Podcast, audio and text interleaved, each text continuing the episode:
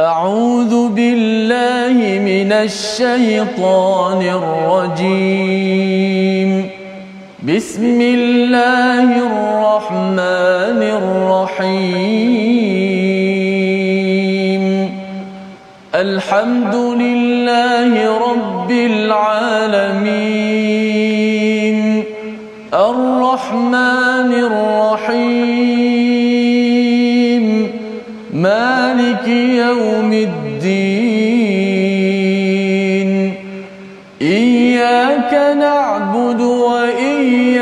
وإياك نستعين.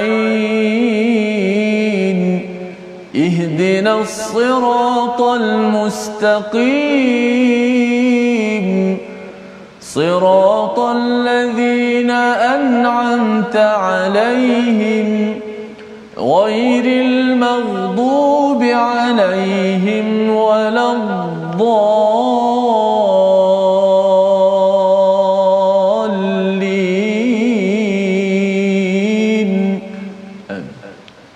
Assalamualaikum warahmatullahi wabarakatuh. Alhamdulillah wassalatu wassalamu ala Rasulillah wa ala alihi wa man wala syada la ilaha illallah syadana Muhammadan abduhu wa rasuluh. Allahumma salli ala sayidina Muhammad wa ala alihi wa sahbihi ajma'in. Amma ba'du. Apa khabar tuan-tuan dan puan yang dirahmati Allah sekalian? Kita bertemu dalam My Quran Time baca faham amal pada hari ini halaman baru untuk kita meneruskan surah Al-Hajj pada bahagian yang terakhir, halaman yang terakhir pada halaman 341. Hari ini kita bersama Al-Fadil Ustaz Tirmizi Ali. Apa khabar Ustaz? Baik, Alhamdulillah. Alhamdulillah ya. Ustaz baru je sampai daripada Terengganu Ustaz ya. Terus saja ya bersama pada hari ini ya bersama dengan tuan-tuan yang berada di rumah, yang berada mungkin ada yang di tempat kerja berehat pada kali ini. Kita ucapkan terima kasih pada semua terus bersama My Quran Time. Sama-sama kita mulakan majlis kita ini dengan doa ringkas kita subhanakala ilmalana illa ma 'allamtana innaka antal alimul hakim Rabbi zidni ilma. Sama-sama kita doa pada Allah agar Allah tambahkan keberkatan kebaikan dengan ilmu yang kita belajar pada hari ini. Kita berada pada halaman akhir surah Al-Hajj pada halaman akhir juz yang ke-17 dan mari sama-sama kita saksikan apakah ringkasan sinopsis halaman 341 yang kita akan lihat sama-sama pada ayat 73 hingga 76 yang kita akan baca pada bahagian pertama ini. Cabaran kepada kaum musyrik ya untuk menciptakan seekor lalat dan bagaimana Allah menemplak kepada cara fikir uh, berdebat ataupun tidak menerima kepada kebenaran daripada Allah Subhanahu Wa Taala. Ini yang kita akan perhatikan ayat 73 hingga 76. Dan kemudian pada ayat 77 hingga 78 sebagai satu penutup kepada surah Al-Hajj perintah syariat dan hukum bagaimana kita perlu bersungguh-sungguh dalam berjuang dalam beribadah mengabdikan diri kita kepada Allah itulah tanda bahawa seseorang itu sudah pun mendapat semangat ataupun panduan daripada surah al-hajj surah yang berkaitan dengan haji untuk membina jiwa masyarakat yang lembut menuju pada Allah Subhanahu Wa Taala. Jom kita baca sama-sama ayat 73 hingga 76 dipimpin Al-Fadhil Ustaz Tirmizi. Baik, Alhamdulillah. Terima kasih Fadil Ustaz Tuan Fazrul, penonton-penonton, sahabat-sahabat Al-Quran. Sama-sama dapat kita sekali lagi untuk berada di akhir muka surat terakhir dah surah Al-Hajj sebelum kita masuk melangkah pada surah Al-Mu'minun. Maka sudah pastilah ada uh, kita kata apa uh, kaitan-kaitan yang kuat uh, untuk sebelum masuk surah Al-Mu'minun ini. Namun insya-Allah pada hari ini kita akan nak baca daripada ayat yang ke 73 hingga 76 sebagaimana sinopsis tadi perumpamaan demi perumpamaan yang Allah letak dalam Al-Quran supaya kita mudah faham ayat Al-Quran dan juga perintah dan syariat mudah-mudahan kita menjunjung perintah Allah Subhanahu Wa Taala. Sama-sama kita baca ayat 73 hingga 76. أعوذ بالله من الشيطان الرجيم يا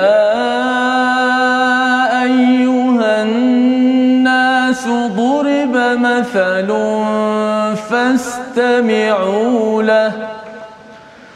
إن الذين تدعون من دون الله لن يخلقوا ذبابا لن يخلقوا ذبابا ولو اجتمعوا له. وإن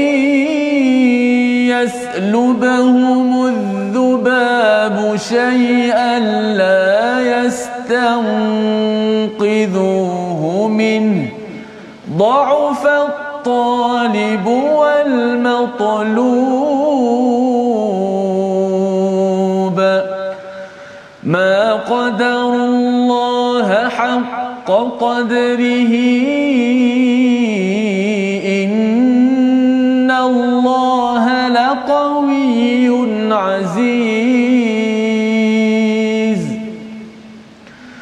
الله يصطفي من الملائكة رسلا ومن الناس.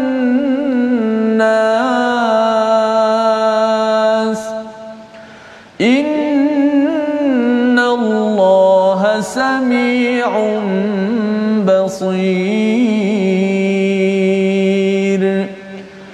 يعلم ما بين أيديهم وما خلفهم وإلى الله ترجع الأمور.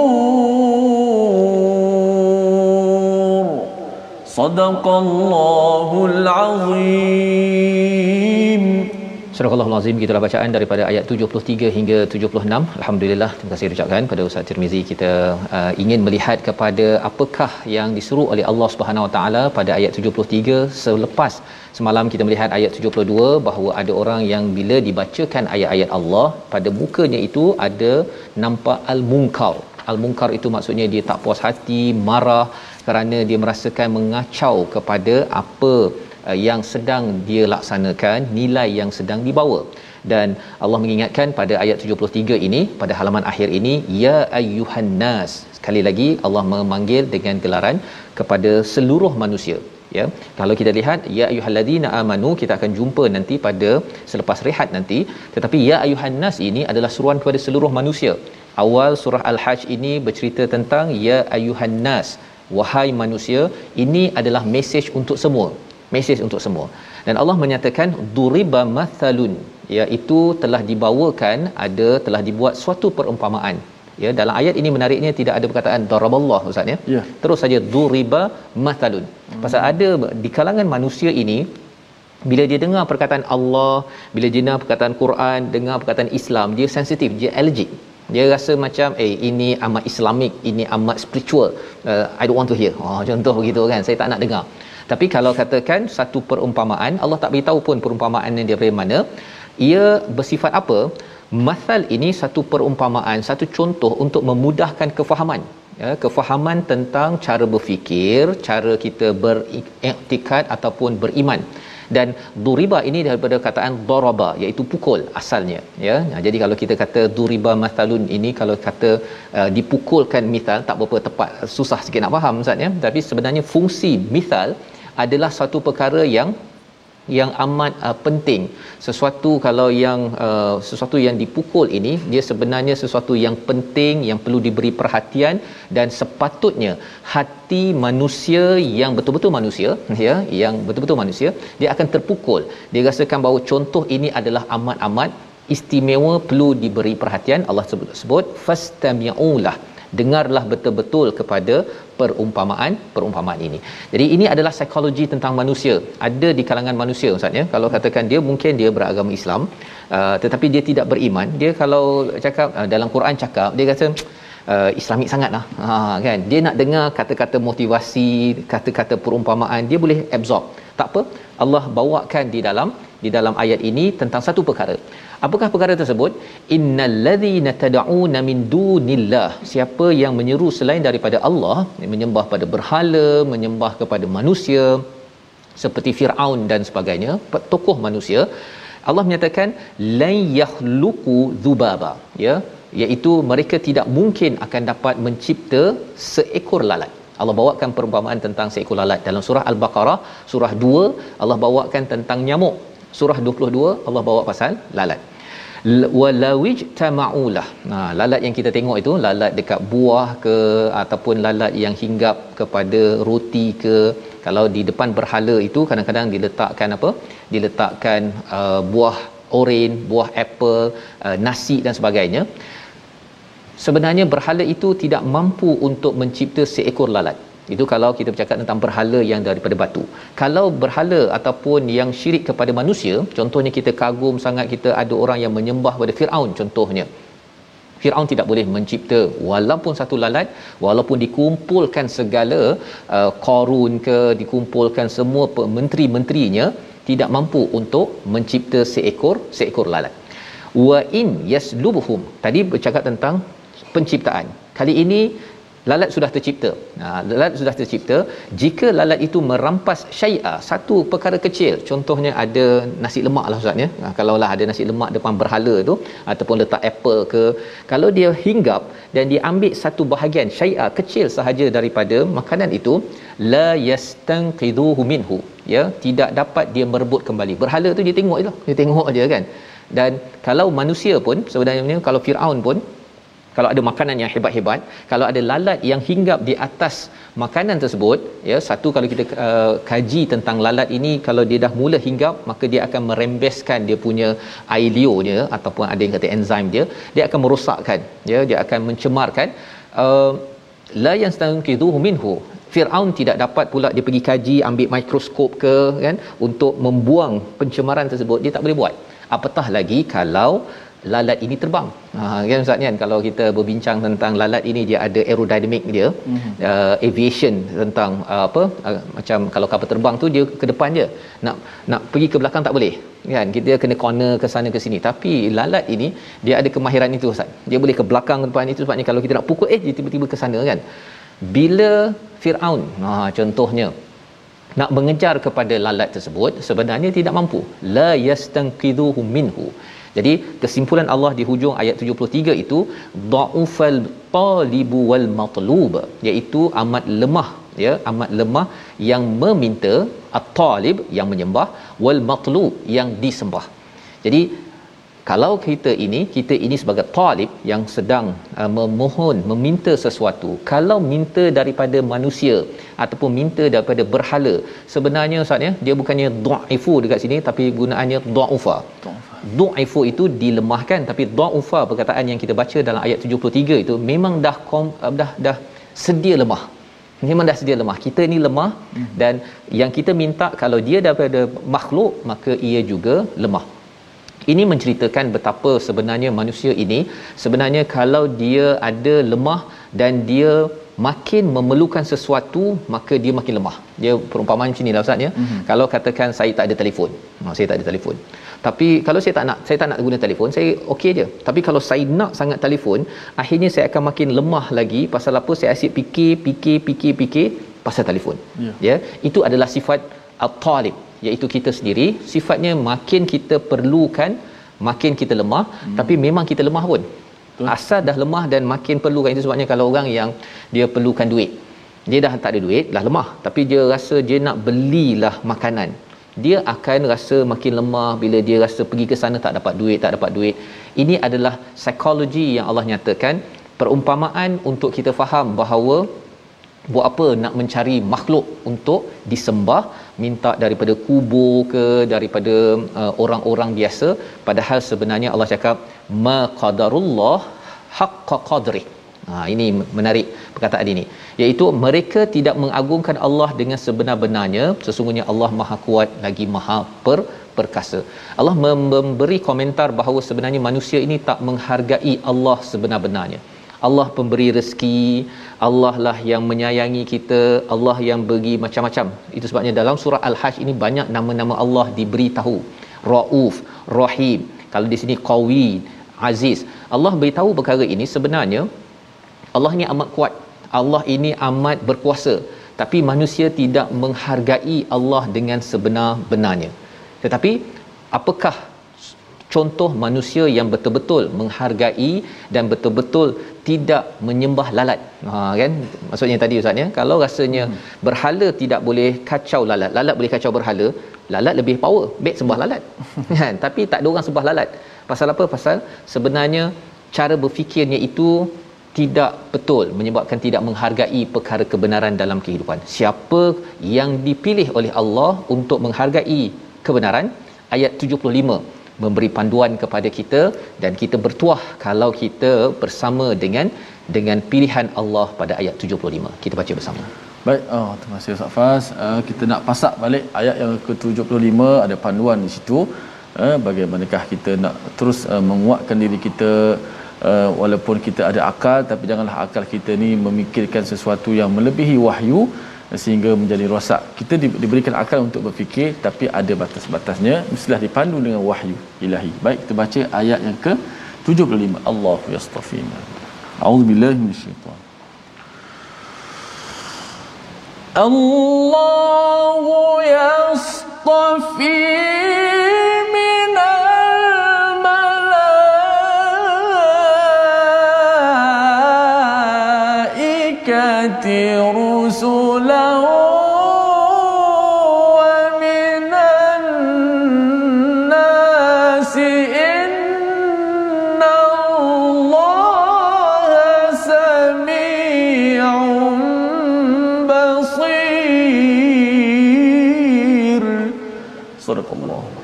Allah memilih para utusannya daripada malaikat dan daripada manusia. Sesungguhnya Allah Maha mendengar lagi Maha melihat. Ayat 75 ini ringkas sahaja tapi Allah nak menceritakan kepada kita Ustaz ya. ya. Siapakah makhluk yang benar-benar menghargai Allah haqqa qadrih? Nah, yang pertama ialah para malaikat para malaikat. Allah dah pilih dah ya daripada banyak-banyak malaikat ini Allah pilih Jibril sebagai ketuanya, sebagai rusul, sebagai sebagai utusan dan juga daripada kalangan manusia ada rasul-rasul ya Nabi Muhammad sallallahu alaihi wasallam dan juga para nabi yang ada. Mm-hmm. Ini adalah pilihan daripada Allah. Mengapa Allah pilih? Allah nak beritahu kamu tidak mahu menghargai Tuhan sebenar-benarnya. Kamu dah tahu dah lalat lebih kuat daripada berhala dan tak ada orang sembah lalat ya tetapi kamu masih lagi menyembah berhala ataupun manusia. Manusia pun tak dapat kejar lalat maksudnya bukan mudah. Kita dah pakai dia punya pemukul ni pun hmm, tak dapat tak dapat. Allah. kan? Sebenarnya kita lagi lemah daripada lalat tersebut ya. Nak cerita berkaitan dengan makhluk ya dan kita tahu bahawa lalat itu juga lemah. Jadi dalam hal ini yang boleh menghargai Allah sebenar-benarnya adalah para malaikat ya dan juga daripada kalangan rasul daripada kalangan rasul innallaha samiun basir. Sesungguhnya Allah lah yang maha mendengar segala masalah yang kita ada cabaran yang kita ada. Allah melihat ya apa yang sedang berlaku. Allah sebenarnya nak kita kuat dalam hidup kita. Allah nak kita kuat. Dengan kita meng menghargai kepada Allah Subhanahu Wa Taala berbalik kepada Allah Subhanahu Wa Taala. Bukannya sumber kebenaran. Ada orang kata sumber kebenaran paling tinggi ustaz ialah demokrasi kan? ada yang kata humanitarian itu kebenaran paling tinggi. Padahal sebenar-benar paling tinggi kebenaran itu adalah datang daripada Quran daripada Allah. Kalau dia bergantung kepada humanitarian ataupun paling tinggi kebenarannya daripada demokrasi contohnya kesannya ialah bila dia kata daripada rakyat kepada rakyat untuk rakyat akhirnya bila rakyat tak menghargai dia dia rasa give up. Hmm. Ha, itu contoh bagaimana seorang mengambil berhala dalam ideologi selain daripada manusia, selain daripada berhala. Allah menyatakan ya'lamu ma baina aydihim wa ma khalfahum. Allah tahu apa yang ada di depan kamu, apa yang ada di belakang kamu. Sejarah kita Ustaz ya. Semua Allah tahu. Allah tahu perkara itu dan Allah berikan utusan untuk me- memandu kita iaitu nabi-nabi yang ada. Kalau tidak ada rasul, cikgu yang mengajar kita, Quran yang dibawakan oleh malaikat kepada kita, kita akan sentiasa bermasalah. Padahal sebenarnya wa ilallahi turja'ul umur segala urusan kita akan kembali kepada kepada Allah Subhanahu Wa Taala. Bercakap tentang wa ilallahi turja'ul umur ini ya kalau kita nak dapat merasai pentingnya perkara ini dia lebih kurang kalau kita bawa kereta Ustaz. Hmm. Kita bawa kereta kemudian kita bawa laju sikit 180 km per jam ya tiba-tiba dia kena flash pum kan waktu itu Ustaz kalau Ustaz ada pengalaman lah kan bila bawa tu bawa 110 180 contohnya pum rasanya lepas tu uh, ustaz akan ustaz ataupun kawan ustaz lah kan kalau ada yang 180 tu hmm. kita akan rasa tenang ke ataupun kita rasa dah mula nak turunkan? Kita rasa okey okey okey apa perasaan ustaz waktu itu? Kalau hmm. ada pop AAS oh, biasanya kita insaf lah kejap insaf sekejap. Lepas tu dia naik balik kan? Okey nak ceritanya wa ilallahi turja'ul umur. Segala urusan kita tu tadi yeah. macam ustaz tadi tu 180 itu dia kena tangkap dengan kamera dia akan hantar ke JPJ JPJ akan urusan itu sampai kepada kita surat gambar betul plate dan akhirnya mahkamah kalau tak nak bayar hmm. ha kan? Jadi itu yang dia macam berpeluh sikit waktu tu. Kan? Kita rasa okey insaf kejap. Okey. Wa ilallahi turja'ul umur. Sebenarnya Allah tahu apa yang kita buat. What I did last summer. Ha, contohnya hmm. kan? Jadi apa-apa sahaja tanpa kita menghargai betul-betul daripada Allah semua urusan itu akan kembali pada Allah. Kalau perasaan AES tadi itu pun ya kena tangkap kamera laju tu pun kita dah rasa menggeletar sekejap ya sebenarnya perasaan ini perlu kita ada pada setiap masa kalau kita tidak menghargai Allah sebenar-benarnya. Kita membawa pada perkataan pilihan pada hari ini kita sama-sama saksikan. Iaitu salaba iaitu merampas. Sekali sahaja disebut di dalam al-Quran wa in yaslubhumudzubabu syai'a. Apabila lalat itu merampas walaupun sedikit daripada berhala daripada manusia yang disembah ya sebenarnya berhala ataupun punca syirik itu tidak mampu untuk mengejar dan merebutnya kembali nak menunjukkan bahawa dalam hidup kita tuan-tuan lebih baik kita kembali kepada kepada Allah hargai betul-betul macam mana caranya kita akan lihat pada ayat seterusnya kita berehat sebentar kembali dalam Al-Quran time baca faham amal insya-Allah. masya-Allah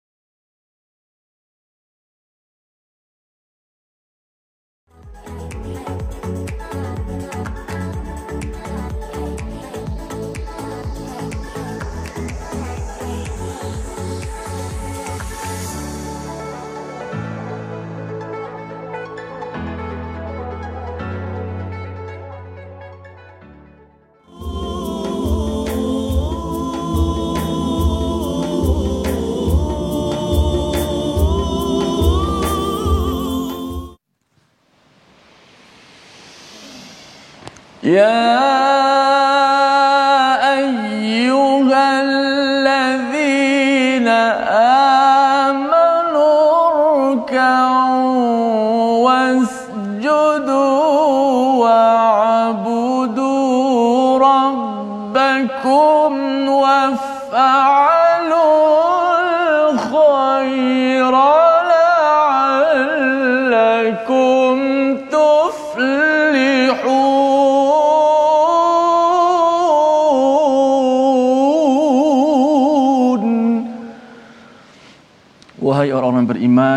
rokoklah dan sujudlah serta sembahlah Tuhan kamu dan berbuatlah kebaikan. Moga kamu beroleh kejayaan.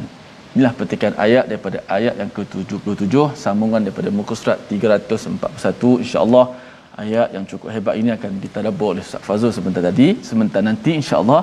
Namun kita mengaji sikit tajwid pada hari ini. Yang mana uh, sambungan daripada perbahasan huruf yang tebal dan nipis. Dah kita dah bahas tentang huruf yang sentiasa tebal. Yang ada tujuh tu sentiasa tebal tu. Khussa dagtin qiz tu. Ada kha ada sad ada dad ada ghain eh, ada ta ada qaf dan dha.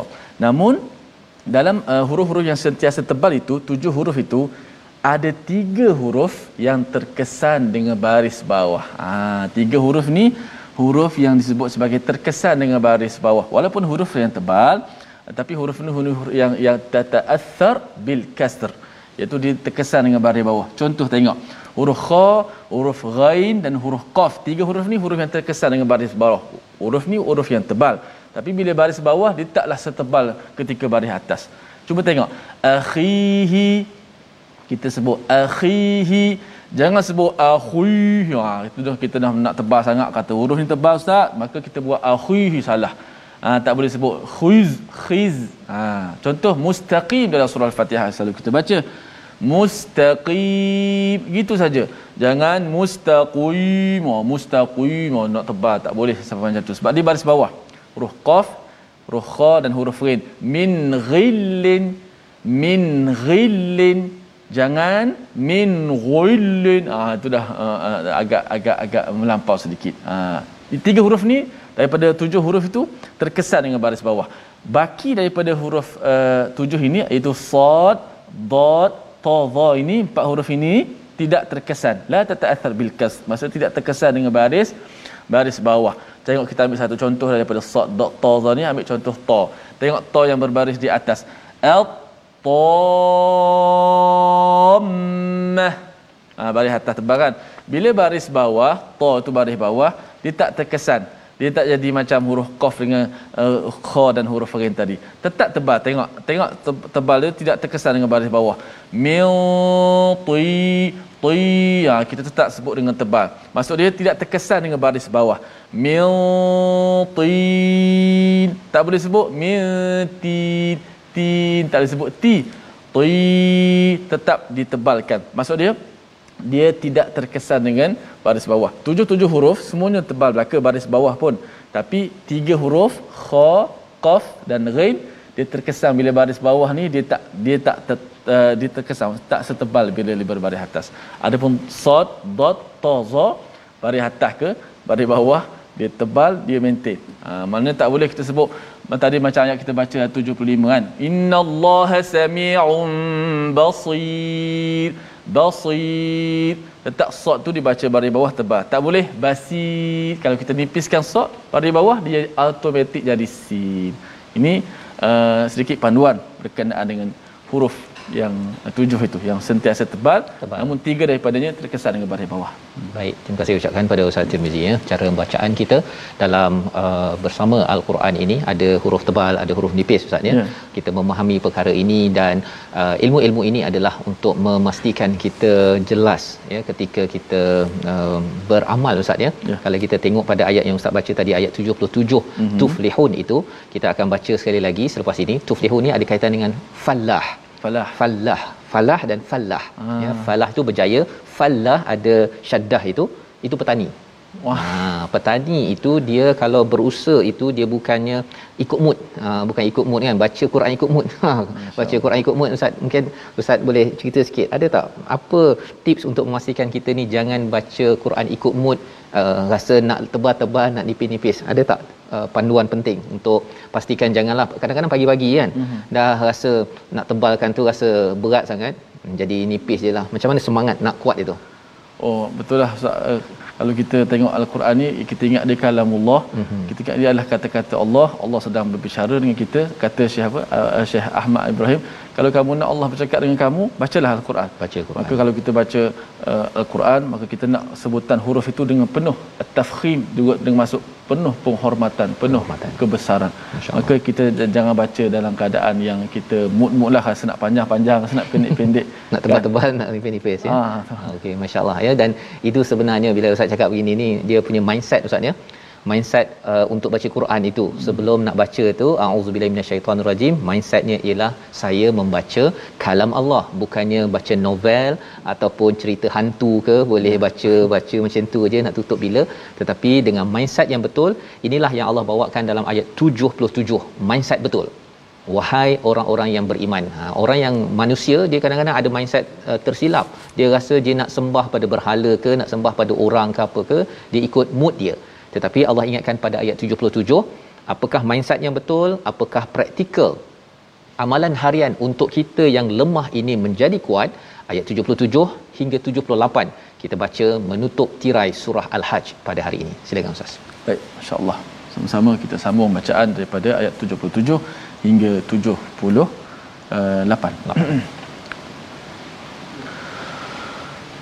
أعوذ بالله من الشيطان الرجيم. بسم الله الرحمن الرحيم. يا أيها الذين آمنوا اركعوا ربكم وافعلوا الخير وافعلوا الخير لعلكم تفلحون.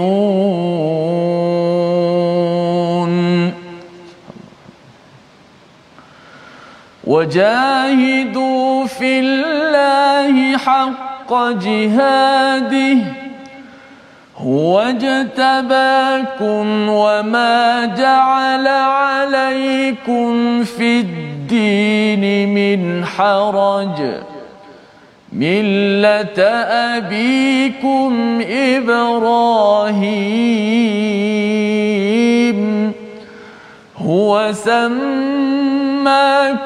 المسلمين من قبل وفي هذا وفي هذا ليكون الرسول شهيدا عليكم وتكونوا شهداء.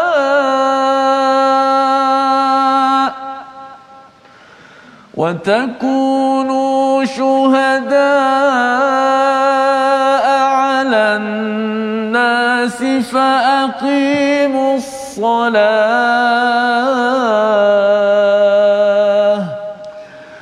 فأقيموا الصلاة وآتوا الزكاة واعتصموا بالله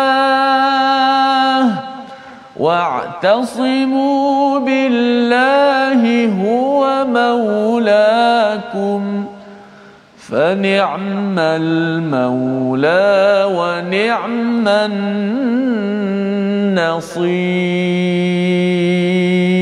صدق الله العظيم. Surah Al-Azim ayat 77 dan 78 dua ayat sahaja yang kita akhirkan ustaz ya. Pendek bukan uh, hmm. jumlahnya sikit tapi ayatnya panjang ya hmm. yang kita nak lihat satu persatu tengok apakah uh, kesimpulan daripada Allah Subhanahu Wa Taala berkaitan dengan surah Al-Hajj.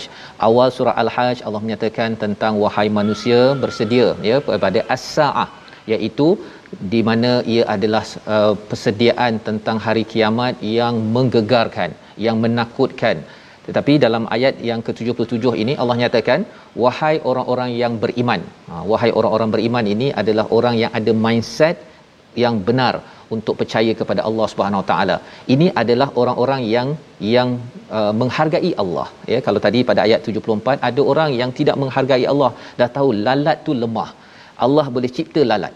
Ya, berhala tak boleh cipta lalat. Jadi kesimpulannya hargailah Allah. Ha ya, tetapi tidak mahu kecuali apa? Nabi-nabi yang terpilih para malaikat yang menghargai Allah dan satu lagi kumpulan namanya adalah orang yang ber, beriman. Wahai orang-orang beriman. Jadi apa yang perlu kita buat tuan-tuan untuk kita yang lemah ini? Allah dah cakap dah dalam ayat 73 kita lemah ustaz ya? Kita lemah. Hmm. kita lemah dan Allah kuat. Ha, ayat 73 kita lemah manusia lemah makhluk lemah. Ayat 74 Allah kuat. Apa Allah. yang perlu kita buat? Wahai orang beriman irka'u berukuklah. Ha rukuklah. Dia kalau orang yang lari pecut ustaz ya. Dia hmm. kalau lari pecut tu bila dia dah lari kemudian bila dia penat tu dia kan buat macam rukuk kan. Dia ha, begitu. Itu adalah tanda bila kita rukuk itu memang namanya solat tapi ketika rukuk kita mengadu keletihan kepada Allah Subhanahu Wa Taala. Itu rukuk. Dan yang keduanya wasjudu. Ha, sujud lagi lah Ustaz ya. Ini muka kita adalah tempat yang paling mulia ya kalau orang kutuk ke yang malunya kat sini ya. Ha, yang malunya kat sini. Tetapi bila kita sembamkan muka kita ke ke tanah itu itu namanya wasjudu lagilah kita merendahkan diri kepada Allah Subhanahu Wa Taala ini adalah seruan Allah kita yang lemah ini silakan mengadu lemah tetapi jangan mengadu kepada siapa kepada lalat ha kan? Tapi orang tak mengadu pada lalat ustaz. Dia mengadu pada berhala kan? Ataupun kepada manusia yang lemah ya? Sebenarnya mengadulah kepada Allah waktu ini seseorang itu akan mendapat kekuatan. Nombor dua. Nombor tiga apa? Wa'budu rabbakum. Rendahkan diri kita jadilah seorang yang sentiasa beribadah kepada Tuhanmu. Sebenarnya tadi kita rukuk dan sujud itu solat. Tetapi sebenarnya rukuk dan sujud itu dalam solat bukan sekadar waktu itu sahaja kita merendah diri kepada Allah, kita kena merendah diri abd wa'budu rabbakum ini selepas solat kita. ketika kita baca Quran ketika kita masak ketika kita uh, berbuat amal apa sahaja kita rasa bahawa saya ini hamba saya buat ini semuanya adalah bantuan daripada Allah. Ya Allah tolong terima amal kami. Itu doa nabi nabi Ibrahim. Ya rabbana taqabbal minna. Bukan kita rasa wah saya ni dah rukuk sujud baca Quran. Saya rasa bukan bukan. Itu bukan mindsetnya. Dan yang keempatnya bila orang itu sudah beribadah kepada Allah dengan merendah diri dia akan buat apa? Dengan manusia waf'alul khair. Dia akan buat kebaikan. Hmm. buat kebaikan ya. Pasal-pasal bila orang ini uh, dia sombong saja yeah. dia kalau sembah berhala tu dia sembah berhala lepas tu dia nak pergi curi ke nak bagi riba ke nak tekan orang lain dia tak kisah. Lepas tu dia cakap berhala tolong ampunkan saya. Dia tak macam tu. Bagi orang beriman dia ada empat perkara yang dinyatakan pada ayat 77 la'allakum tuflihun agar kamu berjaya seperti petani ustaz yang kita bincang tadi Betul. ya? Falah ada kaitan dengan falah ya? Fa lam alif ha ada syaddah maksudnya apa orang yang nak berjaya dunia akhirat tuflihun ini dia kena berusaha macam petani sampai dapat hasil sampai dapat hasil. Kalau kita berusaha di dunia ini sampai dapat hasilnya dengan rahmat Allah Subhanahu taala dalam surah yang kita akan tengok esok dapat syurga. Selagi tak dapat syurga, tak dapat rahmat Allah sampai di sana, kita akan bekerja keras. Ini poin dalam ayat 77 Ustaznya. Tak ikut mood lah. Ha macam tadi kan. Tak ikut mood. Sebabnya ikut mood ini Ustaznya Allah terangkan sekali lagi pada ayat yang ke-78. Wajahidu fillahi haqqa jihadih. Ayat ini sebenarnya Allah menyatakan dan berjihadlah bersungguh-sungguhlah kamu di jalan Allah dengan jihad yang sebenar-benarnya. Kita kena faham jihad tak semestinya di medan perang itu satu. Tapi jihad baca Quran Ustaz. Kena baca yang tadi lah tafhim hmm. kena tafhim kan? Tak boleh ikut mood rasanya kan? Ataupun kita bercakap tentang mencari nafkah uh, membina keluarga segala perkara tentang apa yang ditunjukkan oleh uh, istafa yang dipilih oleh Allah di kalangan manusia iaitu rasul mereka rukuk sujud beribadah dan juga buat baik kita kena buat sebaik-baiknya bersungguh-sungguh. Nah tak bolehlah kita rasa macam hari ni rasa macam malas pula lah kan? Nah, itu bukan namanya haqq jihadi. Ini adalah satu satu perkara.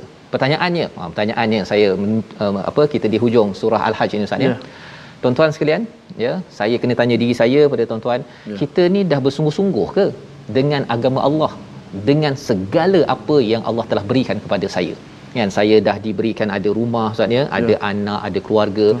ada ada ada program my Quran time saya ni dah bersungguh-sungguh ke baca Quran beramal dengannya ataupun berbuat baik dengan manusia ataupun saya buat sambil sambil lewa ataupun ikut mood itu persoalannya jadi Allah menyatakan di sini pada ayat uh, ini huwajtabakum. Ha ini satu perkataan yang amat penting Ustaz ya. ya.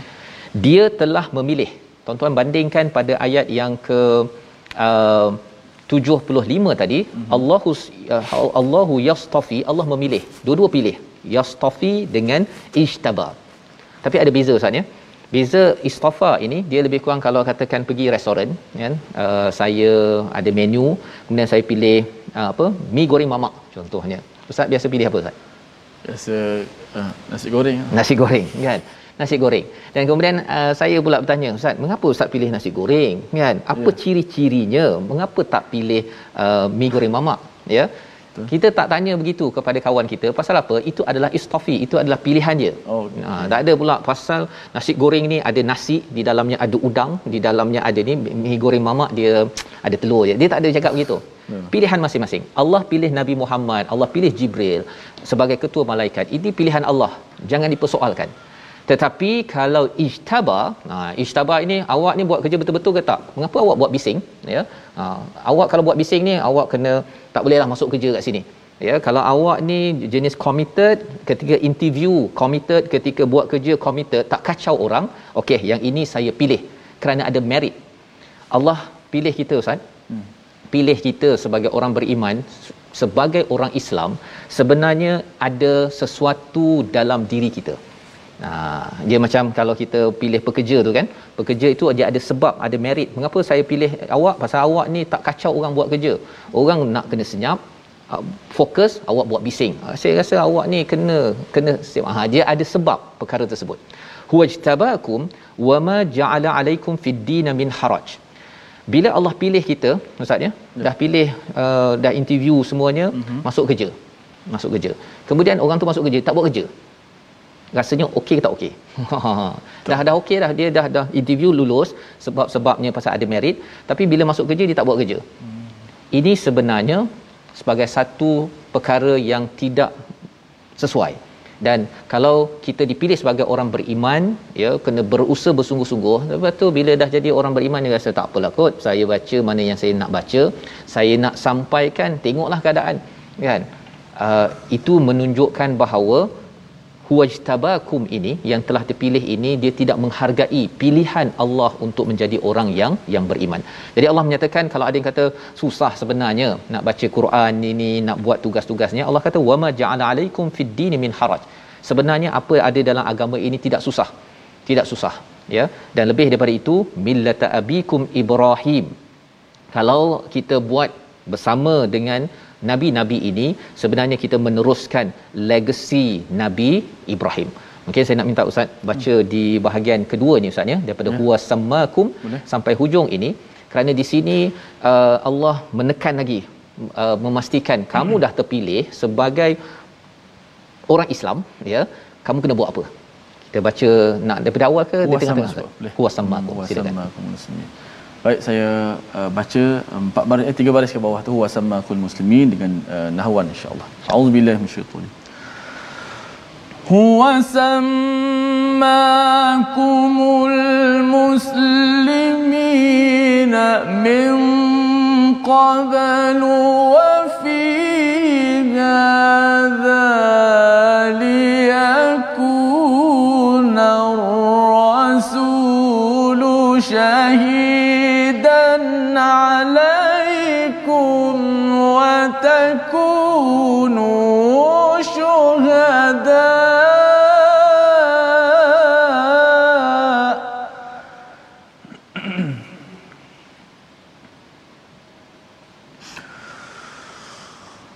وتكونوا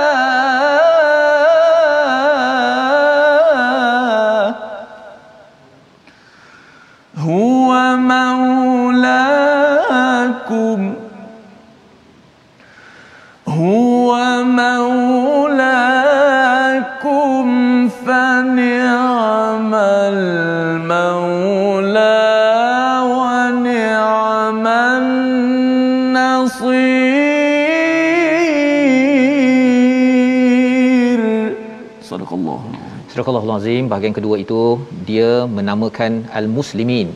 Title tajuk ataupun uh, nama yang amat uh, mulia min qablu sebelum ini wa fi hadha dan juga apa yang ada sekarang. Maksudnya sebelum ini ada orang Islam sekarang pun orang Islam. Nama Islam itu adalah amat-amat tinggi. Dan peranannya apa bukan sekadar duduk diam tetapi liyakuna rasulu syahida rasul menjadi saksi dan kamu juga menjadi saksi kepada manusia. Apa maksud saksi ini? Rasul menyatakan saya dah buat yang terbaik menyampaikan mesej ini kamu dapat tak? Ha, jadi kita pun kata ya saya dapat mesej ini.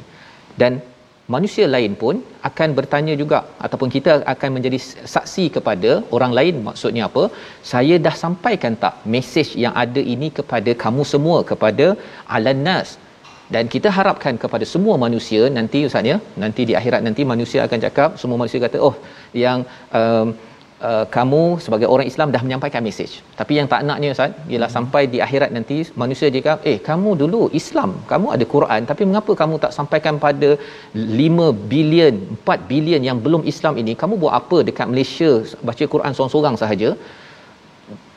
wa takunu syuhada 'ala nas pada waktu itu kita akan gemetar bila di ditanya oleh Ah Chong ataupun Mutu Sami yang kata ataupun oleh uh, siapa John yang kata kamu mengapa kamu tak sampaikan mesej ini seperti rasul-rasul sampaikan? Kamu apa? Kamu simpan sahaja. Jadi tugas ini berat besar tuan-tuan. Kekuatannya dengan kita fa aqimus salah wa atuz zakah dan selalulah wa'tasimu billahi wa maulakum. Kita selalu bercakap dengan Allah. Kalau dalam surah al-imran wa'tasimu bihablillah di sini Allah kata wa'tasimu billah selalulah mengadu pada Allah selalulah kita yakin Allah pelindung Allah akan beri pertolongan membawa pada resolusi kita pada hari ini kita saksikan yang pertama yakin kuasa Allah berbanding makhluk yang amat lemah yang kedua selalu merujuk pada al-Quran sunnah setiap masa kerana ini yang berharga di hadapan Allah Subhanahu Wa Taala dan ketiga kita bersungguh-sungguh dalam solat, zakat dan amalan agama meneruskan legasi Nabi Ibrahim. Kita berdoa. Bismillahirrahmanirrahim. Alhamdulillah wassalatu wassalamu ala Rasulillah. Allahumma antal qawi wa nahnu dhu'afa. Ya Allah, Engkau lah yang maha kuat, kamilah yang maha lemah ya Allah. Engkau lah Tuhan kami, kami adalah hamba-hambamu ya Allah. Ya Allah, bila kekuatan kepada kami untuk terus kami lakukan kebaikan ya Allah. Kami cinta kepada orang-orang miskin, fakir ya Allah. Bila kekuatan kepada kami untuk kami salat, untuk kami menunaikan zakat, untuk kami sentiasa sedekah dan dermakan apa yang telah kau berikan kepada kami ya Allah. Lindungilah kami ya Allah. Peliharakanlah kami lah. Kau lah sebaik-baik pelindung bagi orang-orang yang beriman ya Allah. Amin ya rabbal alamin. Amin ya rabbal alamin. Moga-moga Allah mengabulkan doa kita.